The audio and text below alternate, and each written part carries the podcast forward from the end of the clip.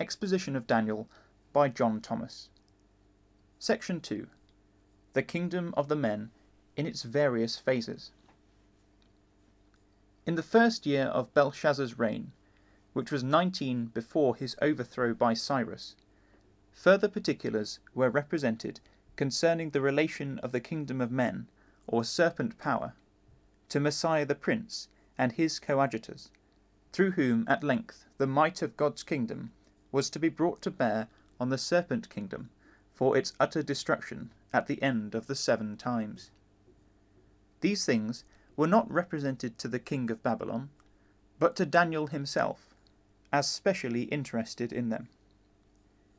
In the vision of the four beasts, he saw the kingdom of Babylon in its golden, silver, brazen, iron, and iron and clay manifestations. Through these distinct symbols, he saw what could not be represented in a statue, where the metals in juxtaposition signified merely one united confederacy in the latter days. By the four beasts, he saw that the successive phases through which the kingdom of the serpent was to pass were to result from the tempest of war in the Mediterranean countries. His words are The four winds of the heaven strove upon the great sea, and four great beasts came up from the sea, diverse from one another. The winds were not all blowing at once, but successively and at long intervals, each tempest resulting in a change in the constitution and government of the kingdom of Babylon, as represented by the beasts.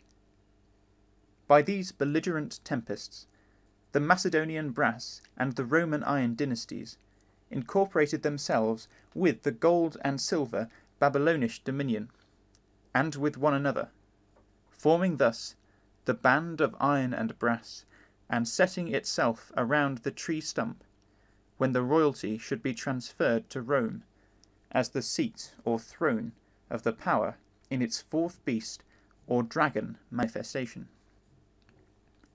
Section 3 The Lion Phasis of the Kingdom of Babylon. The beasts being substituted for the metals of Nebuchadnezzar's image, they represent, of course, the same phases of the kingdom of men. We learn from Jeremiah that the powers of Nineveh and Babylon were each represented by lions. He says, Israel is a scattered sheep, the lions have driven them away. First the king of Assyria hath devoured him, and last this Nebuchadnezzar king of Babylon hath broken his bones. The Ninevite Assyrian was represented to Daniel as a lion with eagle's wings. Many years before, the deity had punished the king of Assyria and his land for scattering the ten tribes by transferring the dominion over the Nimrudian Empire from Nineveh to Babylon. This revolution is represented by the eagle wings being plucked from the lion's back, while the lion itself was made to stand erect as a man, and to receive, in exchange for its lion heart, the heart of a man.